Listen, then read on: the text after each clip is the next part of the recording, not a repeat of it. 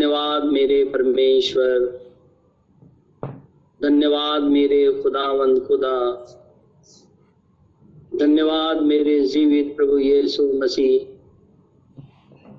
तू जो था, जो है और आने वाला है, तेरी महिमा सबसे ऊँचे स्थानों में बनी रहे। क्योंकि तू अति पवित्र प्रभु परमेश्वर है तू सारे ब्रह्मांड का सृष्टि करता है।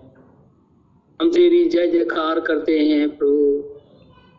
हम तुझे धन्य और पवित्र कहते हैं प्रभु क्योंकि धन्य और पवित्र प्रभु परमेश्वर केवल तू ही है।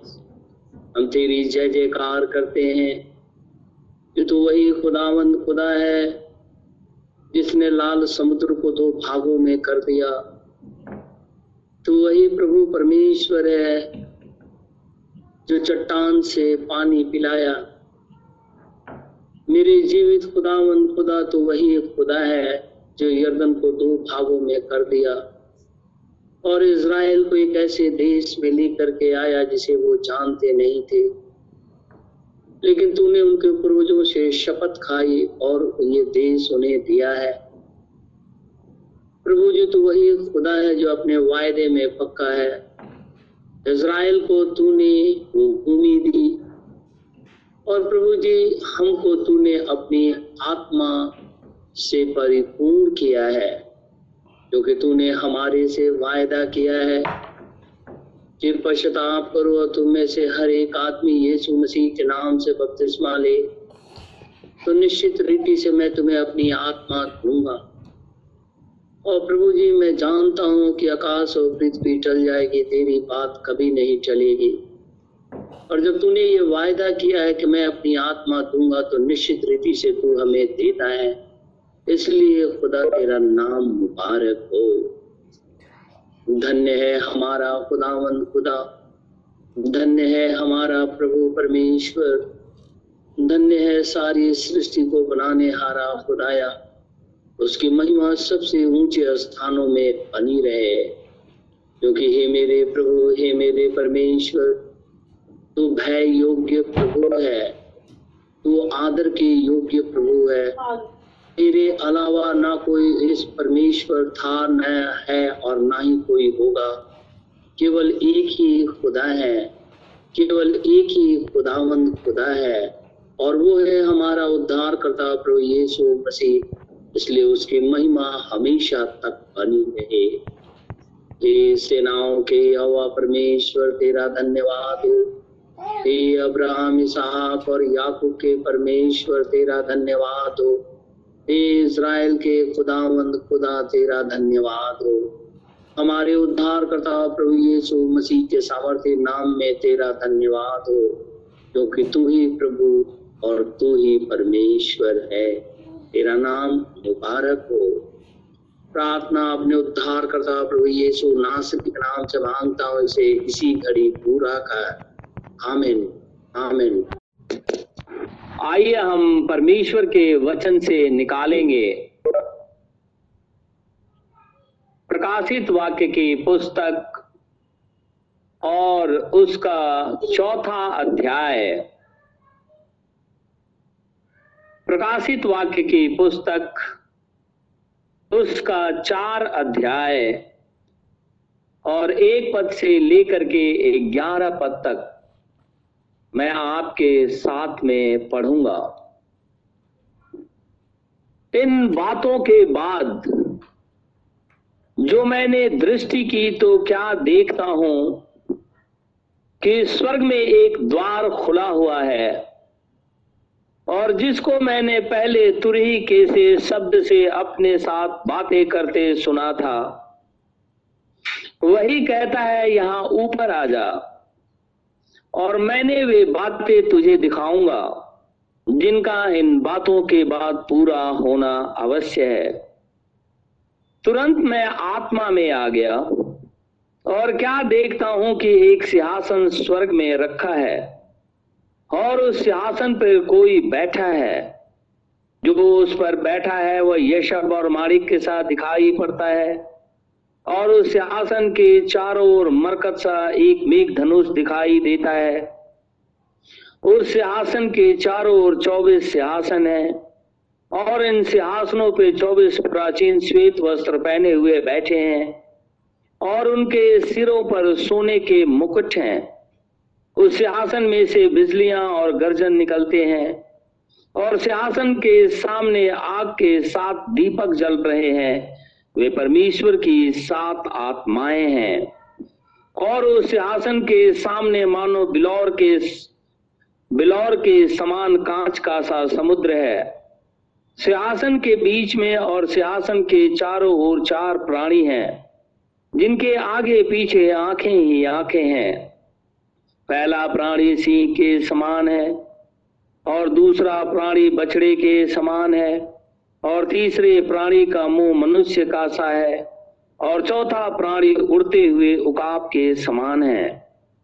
चारों प्राणियों के छे छे पंख हैं और चारों ओर और भीतर आँखें ही आँखें हैं और वे रात दिन बिना विश्राम लिए यह कहते रहते हैं, पवित्र पवित्र पवित्र प्रभु परमेश्वर सर्वशक्तिमान, जो था और जो है और जो आने वाला है।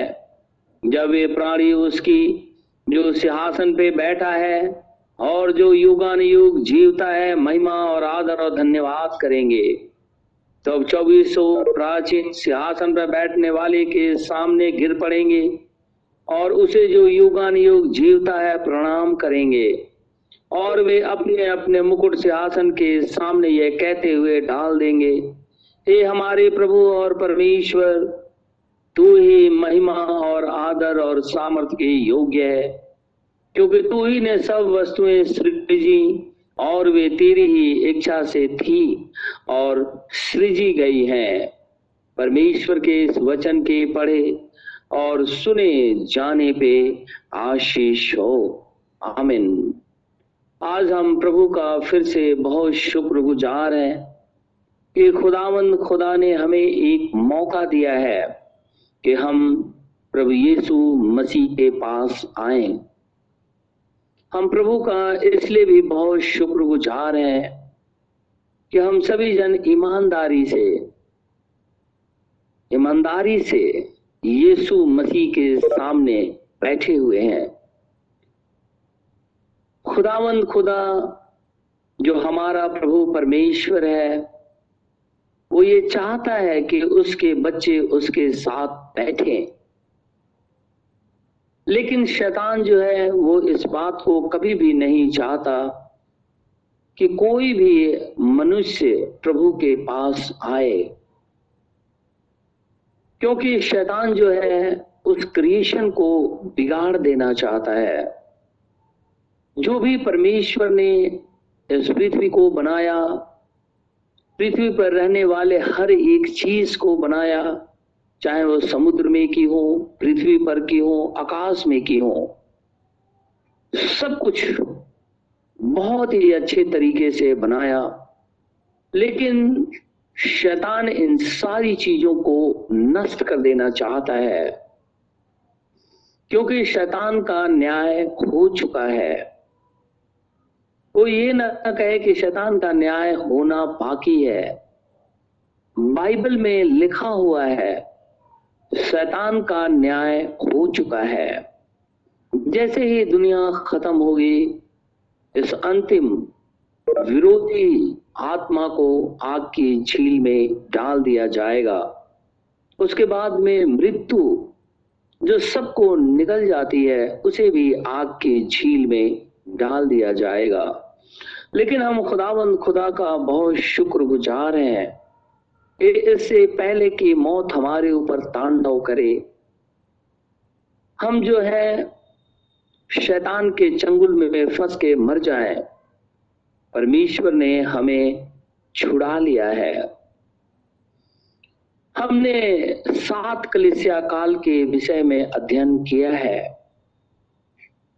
तीसरी कलिसिया काल सॉरी, प्रकाशित वाक्य तीसरे अध्याय में, जो लौदिकिया की कलिसिया है, इसी कलिसिया काल के अंदर में, कलिसिया का स्वर्गारोहण होगा।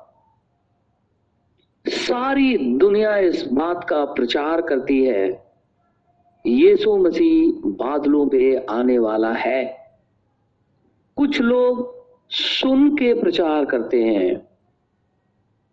सुन के इसलिए प्रचार करते हैं क्योंकि उन्होंने देखा कि अगर हम ऐसा नहीं करते हैं तो चर्चेस खाली हो जाएँगे। इसलिए उन लोगों ने भी कहना शुरू कर दिया है कि यीशु मसीह आ रहा है।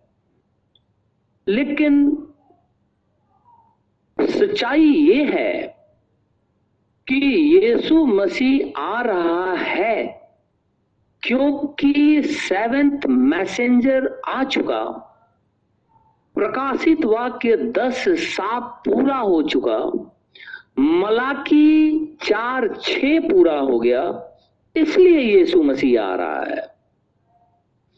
और जो लोग ये कहते हैं कि यीशु मसीह आ रहा है, अगर प्रकाशित वाक्य दस सात या मलाकी चार छ के ऊपर में विश्वास नहीं करते और न ही लौदिकिया की कलिसिया काल के अंदर में विश्वास करते हैं, उनके लिए खुदा नहीं आ रहा। क्योंकि वो अनजाने में इन बातों को बोले जा रहे हैं। वो जान जानबूझ करके नहीं बोल रहे हैं, वो अनजाने में बोले जा रहे हैं। और परमेश्वर अपने वचन में है। वचन से हटकर के वो कोई काम नहीं करता है। अगर हम वचन को ग्रहण करेंगे तो यीशु मसीह के साथ जाएँगे। एकदम सीधी बात है, इसमें कोई टेढ़ी बात नहीं है। और अगर हम ग्रहण नहीं करेंगे, हम निश्चित रीति से नहीं जाएँगे।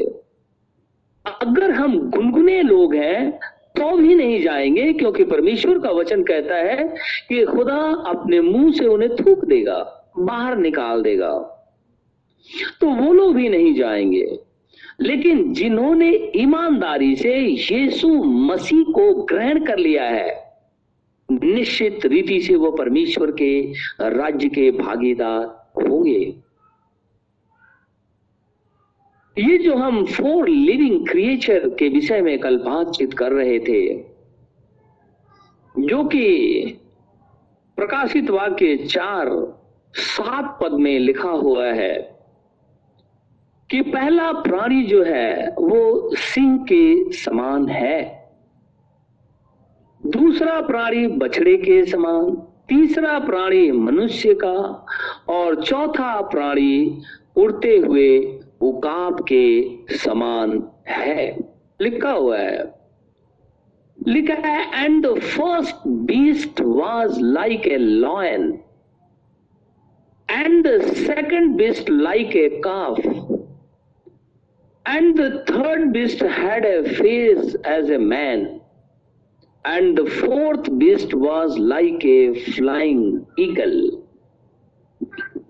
मैं कल बता रहा था ये बीस्ट नहीं है ये फोर लिविंग क्रिएचर है क्योंकि बीस्ट जो है उनके लिए प्रकाशित वाक्य ग्यारह, प्रकाशित वाक्य तेरह और प्रकाशित वाक्य सत्रह के अंदर में जो वर्णन पशु का किया गया है, वो बिस्ट है, इंग्लिश में लिखा हुआ है। लेकिन जो प्रकाशित वाक्य चार के अंदर में जो ये दिखाई देते हैं, इन्हें ग्रीक वर्ड में जून बोलते हैं जेड डबल ओ एन जिसका अर्थ होता है जीवित जानदार। ये गॉड्स, गाड है, जिसका वर्णन यहेज के पहले अध्याय में भी किया गया है। लिखा है कि इनके ऊपर में ये आत्मा जिधर चाहती थी, उधर चल, चलती थी और वो फायर उनके ऊपर में चारों तरफ़ से चलती दिखाई देती थी। यहुन्ना को इस रीति से दिखाई दे रहा है। जबकि बिस्ट की अगर हम चर्चा करेंगे तो वहाँ पे लिखा है थेरियन ग्रीक वर्ड थेरियन का अर्थ होता है जंगली और या क्रूर पशु, जिसके अंदर में कोई दया नहीं है। मैं जैसे कह रहा था, कुछ चर्चेस जो है, जैसे रोमन कैथोलिक उससे निकले प्रोटेस्टेंट यहाँ जो बेस्ट वर्ड यूज़ किया गया है, इनके लिए किया गया है। आप कहेंगे कि ये थेरियन ये जंगली या क्रूर पशु कैसे हो सकते हैं? ये क्रूर पशु हैं कैसे? इन्होंने परमेश्वर के वचन में मिलावट की है। इन्होंने लॉर्ड गॉड अलमाइटी के कहे हुए वचन, जिसे बोलते हैं तसेद लॉज उसके अंदर में मिलावट करके धर्मोपदेश करके सुनाया है कलिसिया को। एक जंगली आदमी ही ऐसा कर सकता है, क्योंकि उसे भय नहीं है, क्योंकि खुदा उसे मार देगा। परमेश्वर ने आदि में कहा, प्रकाश हो जा, प्रकाश हो गया। वही वचन प्रिंटेड फॉर्म में हमारे पास है, जो दसे द लॉर्ड कहलाता है। अगर उसके अंदर में कोई मिस इंटरप्रेट करता है अपनी बातें घुसाता है धर्मोपदेश करके सिखाता है, भक्ति का भेष धरता है और खुदा की सामर्थ को डिनाई करता है, वो जंगली और क्रूर ही है, क्योंकि शैतान ऐसा करता है। अगर आप प्रकाशित वाक्य 22 अध्याय जरा हम निकालेंगे, प्रकाशित वाक्य की पुस्तक उसका 22 अध्याय। और मैं 18 पद से पढ़ूं, जरा हम ध्यान से सुनेंगे। कहता है, मैं हर एक को, जो इस पुस्तक की भजद्वारी की बातें सुनता है, आप ध्यान से सुनेंगे, क्योंकि हम सब सुन रहे हैं। मैं हर एक को, जो इस पुस्तक की भजद्वारी की बातें सुनता है, गवाही देता है यदि कोई मनुष्य इन बातों में कुछ बढ़ाए तो परमेश्वर उन विपत्तियों को जो इस पुस्तक में लिखी है, उस पर बढ़ाएगा। और यदि कोई इस बजद्वारी की पुस्तक की बातों में से कुछ निकाले, निकाल डाले तो परमेश्वर उसे जीवन के वृक्ष और पवित्र नगर में से जिसका वर्णन इस पुस्तक में है, उसका भाग निकाल देगा। जो इन बातों की गवाही देता है, वो ये कहता है हाँ मैं शीघ्र आने वाला हूँ। आमिन। हे प्रभु, यीशु, आ, प्रभु यीशु को अनुग्रह, प्रभु यीशु का अनुग्रह पवित्र लोगों के साथ रहे। आमिन। यहाँ पे लिखा है, कोई भी मनुष्य इस बाइबल की पुस्तक, जो ये स्क्रिप्चर कहते हैं, पवित्र बाइबल, होली बाइबल कहते हैं, इसमें से कोई ना निकाल सकता है, ना कोई इसमें कुछ बढ़ा सकता है। फिर मनुष्य अपनी शिक्षाओं को क्यों सुनाते हैं? और लिखा है कि जो ऐसा करेगा, उसको जीवन के वृक्ष के पास जाने का मौका नहीं दिया जाएगा। अदन की बारी में जीवन का वृक्ष था। और जीवन के वृक्ष के चारों तरफ़ ज्वाला में तलवार और करूब लगा दिए गए, इसलिए क्योंकि जगत के अंदर में पाप आ गया। अब कोई भी मनुष्य, वो सीधे जा करके जीवन के वृक्ष के फल के पास नहीं जा, खा सकता है। उसके लिए कुछ नियम बना दिए गए हैं। नियम यह है कि आप पश्चाताप करिए और यीशु मसीह के पास आप जाइए, तब आप जीवन के वृक्ष के पास में चले जाएँगे। लेकिन अगर विदाउट रिपेंटेंस कोई भी मनुष्य जीवन के वृक्ष के पास जाना चाहता है तो आप ध्यान रखें, वहाँ ज्वाला में तलवार लगी हुई है। और करूब भी लगे हुए हैं। ये गॉड्स गाठ है। ये चार प्राणी जो है, यही लिविंग क्रिएचर है। ये फोर लिविंग क्रिएचर है, ये बिस्ट नहीं है। ये जीवित जानदार है, जो कि जीवन के वृक्ष के चारों तरफ़ लगे हुए हैं। और दूसरी जगह जो प्रकाशित वाक्य में वर्णन है, वो बिस्ट है। ये दोनों में अंतर है। परमेश्वर बिस्ट के ऊपर में सवार नहीं है। यह स्केल में लिखा हुआ है कि वो चारों जो जीवित फोर लिविंग क्रिएचर है, उसके ऊपर में स्प्रिट आत्मा जो है, वो उसी के ऊपर में मौजूद है और फायर लिखा है, आग की तरह वो जिधर चाहता है, उधर चलता है। तो वो लिविंग क्रिएचर है, वो जानवरों के ऊपर में खुदा सवार नहीं है। पशुओं के ऊपर में खुदा सवार नहीं है। ये तो शैतान ने ऐसा करके दिखाया है। वो जानवरों के ऊपर में सवार हो जाता है। वो जानवरों के ऊपर में अपने आप को बैठा हुआ दिखाई देता है और अपने वर्शिप करवाता है। इसीलिए हम इस बात का हमेशा ध्यान रखेंगे। ये गॉड्स गाड हैं। ये परमेश्वर के वो गार्ड्स हैं जो चारों तरफ़ से घेरे हुए हैं। जीवन के वृक्ष के पास। लिखा है each of the four living creature had six wings and was covered with eyes all around even under its wing लिखा हुआ है day and night they never stop saying holy holy. लिखा है ना? होली होली, पवित्र पवित्र प्रभु परमेश्वर। Holy holy is the lord God almighty who was and is and is to come ये जीवित जानदार हैं। ये गॉड्स गार्ड हैं। इसराइल जब जंगल के अंदर में चल रहा था, मैं कल बात कर रहा था कि परमेश्वर ने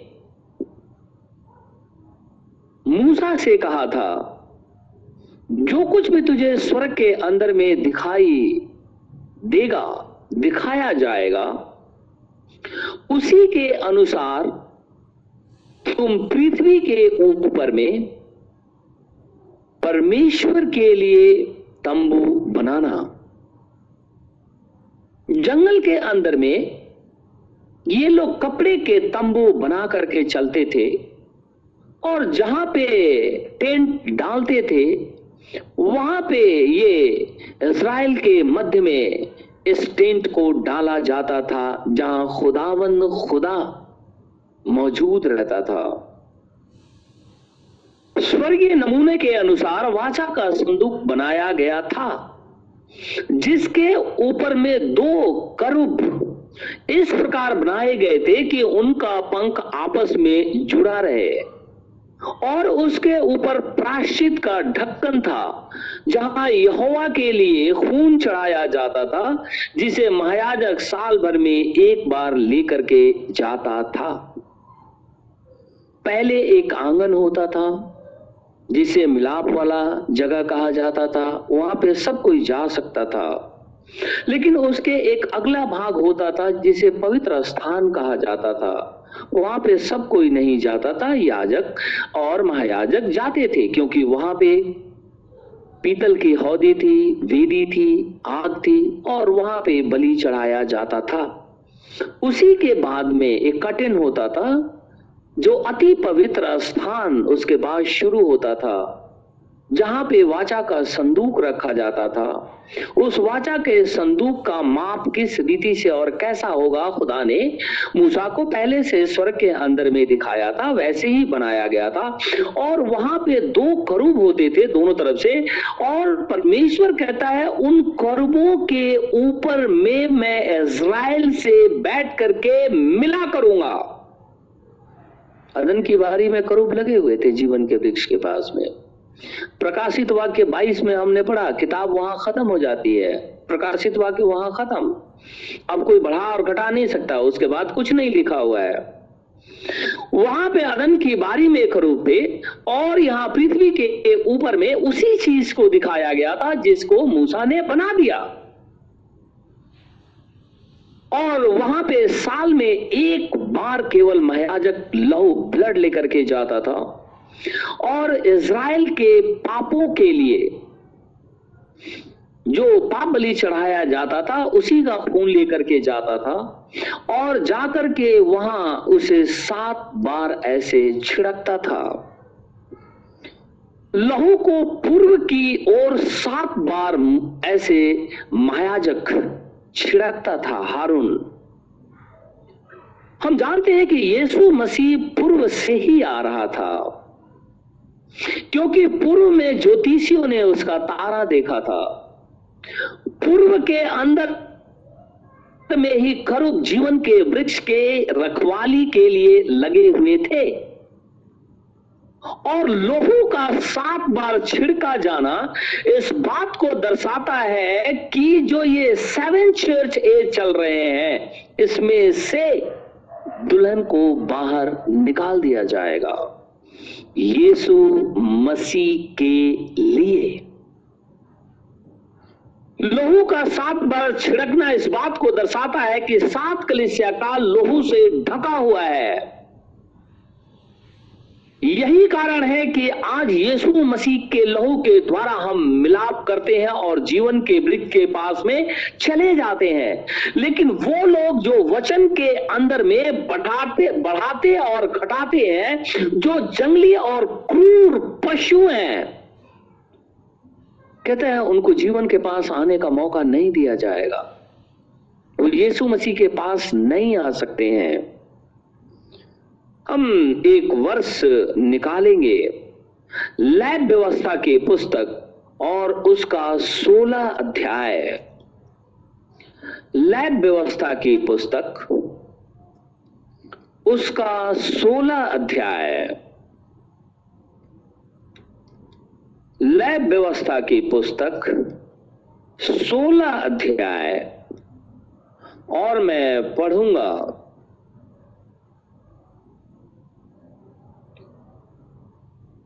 ग्यारह पद से लेकर के चौदह पद तक मैं पढ़ता हूँ। मेहरबानी से हम ध्यान से सुनेंगे। हारून उस पा, पाप बलि के बछड़े को जो उसी के लिए होगा समीप ले आए और उसको बलिदान करके अपने और अपने घराने के लिए प्राश्चित करे। और जो वेदी यहोवा के सन्मुख है उस पर के जलते हुए कोयलों से भरे हुए धूपदान को लेकर और अपनी दोनों मुठियों को कूटे हुए सुगंधित धूप से भरकर बीच वाले पर्दे के भीतर ले आकर उस धूप को यहोवा के सन्मुख आग में डाले, जिसे धूप का धुआँ साक्षी पत्र के ऊपर के प्राश्चित के ढकने के ऊपर छा जाए, नहीं तो वो मर जाएगा। तब वह बछड़े के लहू में से कुछ लेकर पूर्व की ओर प्राश्चित के ढकने के ऊपर अपनी उंगली से छिड़के और फिर उस लहू में से कुछ उंगली के द्वारा उस ढकने के सामने भी सात बार छिड़क दे। सेवन टाइम्स हम जानते हैं ओरिएंटल मैरिज की जब बातें करता है, वो ईस्ट में होती हैं। खरूब जो लगे हुए थे इंडियन गार्डन भी वो भी ईस्ट में दिखाई देता है। करूब जो लगे हुए थे, वो जीवन के वृक्ष के पास में वो ईस्ट में ही था। यीशु मसीह का जन्म हुआ तो ज्योतिषियों को पूर्व में ही तारा दिखाई दिया था। और कहता है कि जब वो उसे दंडवत करने के लिए आए, खुदावंद खुदा का तो वो ज्योतिषी पूर्व दिशा से ही चल करके यरूशलेम को आए। यीशु मसीह बोलते हैं, सन है एसओ एन सन है। और लिखा है वो, चमकता हुआ तारा भी है, सूर्य भी है। क्योंकि सूर्य के प्रकाश से ही चंद्रमा चमकता है। हम उत्पत्ति में चले जाएँगे, जहाँ पे कि यूसुफ ने इन घटनाओं को देखा था। सूर्य पूर्व में ही उगता है। खुदावंद खुदा, जो सर्वशक्तिमान प्रभु परमेश्वर है, वो वाचा के संदूक के ऊपर में जो करूब बने हुए थे, उसके ऊपर में रह करके इज़राइल से भेंट करता था। और जब पाप बलि का खून वहाँ चढ़ाया जाता था तो इज़राइल की मुआफी होती थी। क्योंकि बिना खून के पापों की क्षमा नहीं है। अदन की बारी के अंदर में जो व्यभिचार हुआ, सरपेंट ने हवा के साथ जो व्यभिचार किया, वही खून जो है, वो चलता हुआ चला आ रहा था। लेकिन नूह के समय में आठ प्राणी बचाए गए। ऐसा लगने लगा कि वो पाप खत्म हो गया। लेकिन वहाँ दिखाई देता है कि हाम ने फिर से वही पाप किया जो अदन की बारी में हुआ था।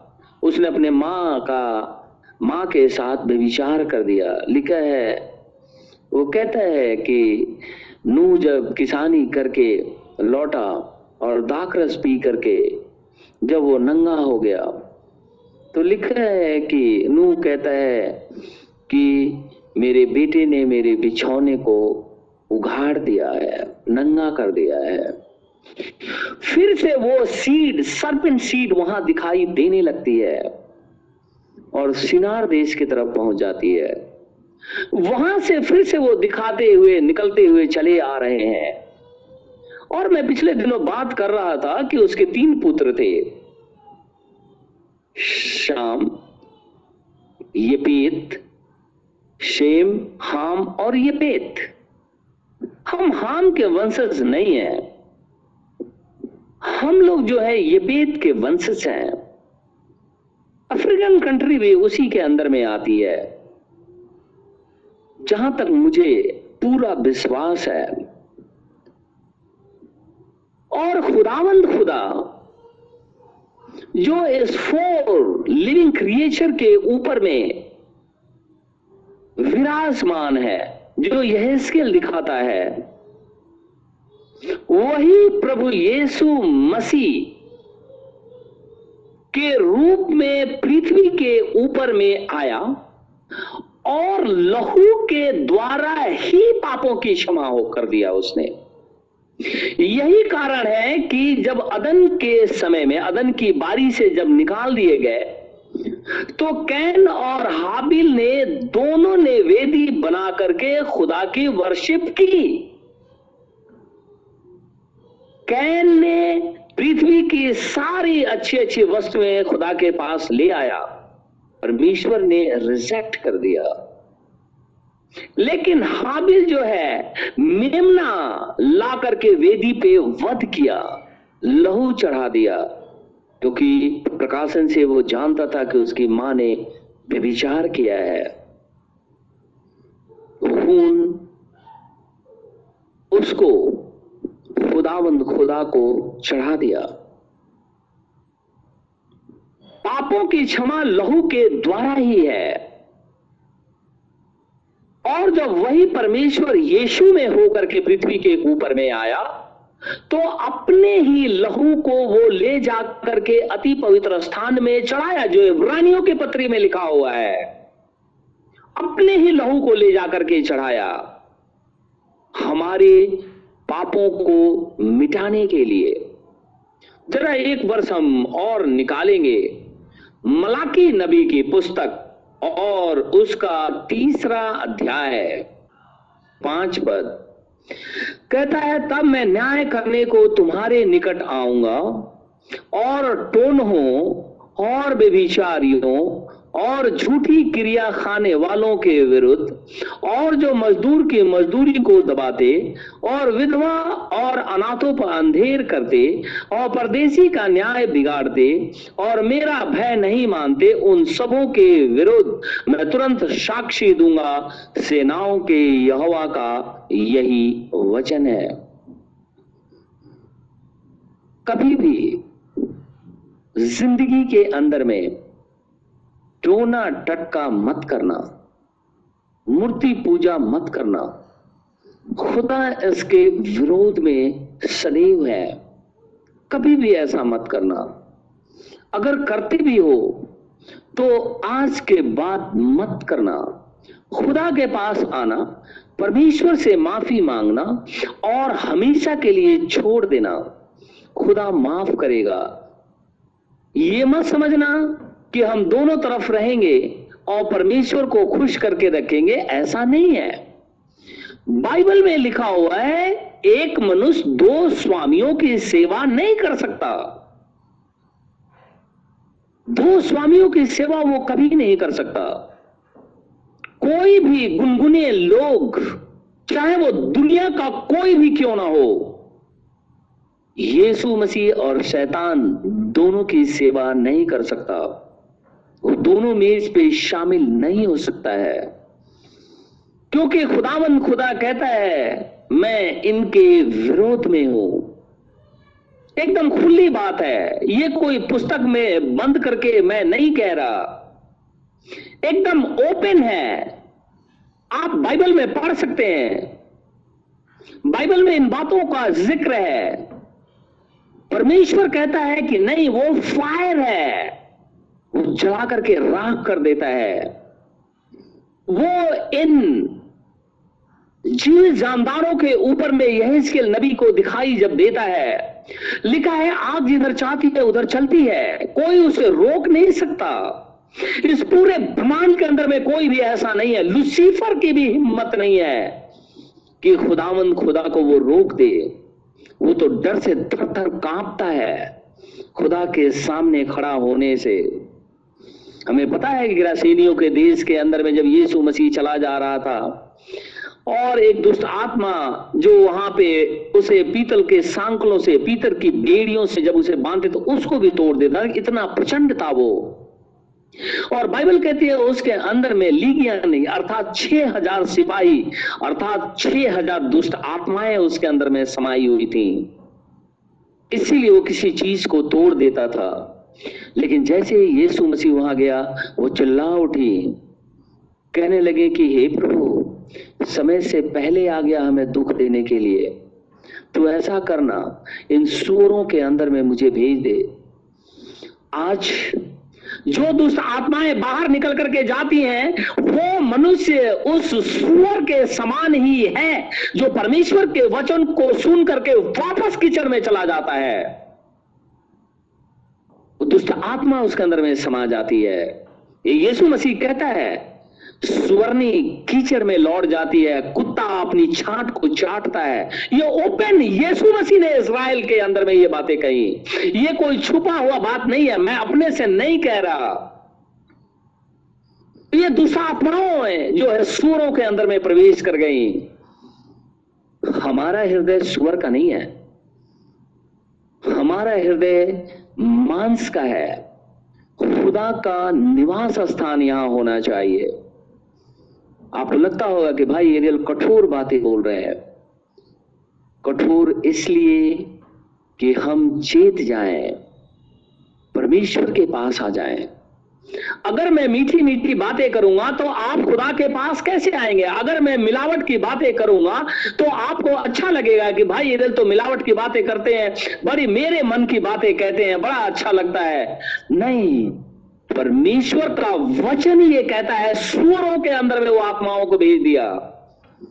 आज जो मनुष्य इस हालत के अंदर में पाया जाता है क्योंकि वचन कहता है कि कुत्ता अपनी छाट को चाटता है और सुअरनी कीचड़ में लौट करके चली जाती है, जहाँ से उसे बाहर निकाल दिया गया। वापस उसी गंदगी में जाकर गिर करके उसी गंद को खाती है और वहीं पे मर जाती है। कुत्ता भी ऐसा ही है। बाइबल कुत्ते को भी शैतानी और सुपर को भी शैतानी बोलता है। उस स्थिति में आज लोग दिखाई देते हैं। उन्हें यही नहीं पता होता हमें खुदा के पास किस रीति से जाना चाहिए। बिना पश्चाताप के हम यीशु मसीह के पास नहीं जा सकते। अगर हम पश्चाताप नहीं करते हैं तो जीवन के वृक्ष के पास में करूब लगे हुए हैं। ज्वाला में तलवार लगी हुई है। जो परमेश्वर ने अदन की बारी से पूर्व दिशा में कर करके और वहाँ लगा दिया, ताकि कोई उसे ना छुए। और प्रकाशित वाक्य 22 में कहता है, जो मनुष्य इस हालत में है कि परमेश्वर के वचन को मिला करके बोलता है, उसमें कुछ घटा देता है, कुछ बढ़ा देता है, कुछ जोड़ देता है, कहता है, उसे जीवन के पास, जीवन के वृक्ष के पास आने का मौका नहीं है, क्योंकि वहाँ करूब लगे हुए मार दिए जाएँगे। जैसे वो विदाउट वेडिंग गारमेंट चला गया, मारा गया वो। ये कोई मज़ाक नहीं है। ये दसेड द लॉर्ड है। योना को ले जाकर के आकाश के अंदर में है, स्वर्ग के अंदर में इन बातों को दिखाया गया है और परमेश्वर ने दिखाया है। कोई और ने नहीं, कि इन घटनाओं के बाद ये ये घटनाएँ घटेंगी, और वो समय आ गया है कि घटनाएँ घटे। इसीलिए हर एक आदमी अपने आप को जांचे, हर एक आदमी अपने आप को देखे, हर एक आदमी अपनी पोजीशन को देखे। यीशु मसीह में वो कहाँ स्टैंड करता है? अगर वो स्टैंड नहीं करता है तो वो नाश हो जाएगा। अंतिम कॉल हो रहा है फाइनल कॉलिंग चल रही है। यीशु मसीह पृथ्वी के ऊपर में है। आधी रात को धूम मची है। मिडनाइट क्राई हुआ है, क्योंकि नबी आया और जो एलाइजा सेवन मैसेंजर जो एलाइजा है, वो आया और पृथ्वी पर मैसेज को डिलीवर करके चला गया। मिडनाइट क्राई हो गया है, आधी रात को धूम मची है, दुल्हा आ रहा है, चलो उसे मिलने के लिए। तो फिर हमारे दिए में तेल होंगे, तभी तो हम जाएँगे। और तेल तो पवित्र आत्मा को रिप्रेजेंट करता है। तो पवित्र आत्मा कैसे मिलेगा? तो हमें पश्चाताप करके यीशु मसीह के नाम से बपतिस्मा लेना होगा। तब परमेश्वर का वायदा पूरा होगा। तब यहुन्ना ने जो कहा था, वो पूरा होगा। तब जो पत्रस ने आत्मा में भर के पेंटिकोस्ट के दिन कहा था, वो पूरा होगा। और अगर ऐसा नहीं है तो ज़िंदगी में पूरा ही नहीं होगा। तो हम कैसे दिया जलाएँगे? हमारे दिए तो बुझ जाएँगे। और वहाँ मूर्ख कुमारियों के दिए बुझ गए। जब वो लौट करके फिर से गई हैं, यीशु मसीह के पास में दरवाज़ा बंद हो गया। वो कहने लगे कि, हे प्रभु, खोल दे। वो कहता, मैं तुम्हें जानता ही नहीं तू कौन है। मिलने गई थी और खुदा बोलता है मैं तुम्हें जानता ही नहीं। आज गुनगुनी कलिसिया इसी हालत में पाई जाती है। चर्चेज के बाहर यीशु मसीह खड़ा हुआ है। दरवाजे को नोक कर रहा है। अपने हृदय के दरवाजे को खोलो। कीचड़ से बाहर निकल करके आओ। समय समाप्ति पे है, क्योंकि सारी घटनाएँ फुलफिल हो रही हैं। दुनिया को देखो, इज़राइल को देखो। वो किस स्थिति में आकर के खड़ा हुआ है? आज मंडे है तो हम कैलेंडर देखते हैं। अगर दुनिया की हालत देखनी है तो इज़राइल को देखो किस करवट ले रहा है? और जैसे जैसे वो करवट लेगा, इसका अर्थ है अन्य जातियों का समय समाप्त। खुदा हम सबको आशीष और बरकत दे। आमीन। आइए हम प्रार्थना में जाएँगे, दुआ मांगेंगे। सर्वशक्तिमान प्रभु परमेश्वर, हमारे उद्धार करता प्रभु यीशु मसीह बड़ी ही आदर के साथ में हम सभी जन तेरे पास आए हैं। तुझे धन्यवाद करते हैं। तेरी जय जयकार करते हैं। तेरी स्तुति करते हैं। तेरी बड़ाई करते हैं।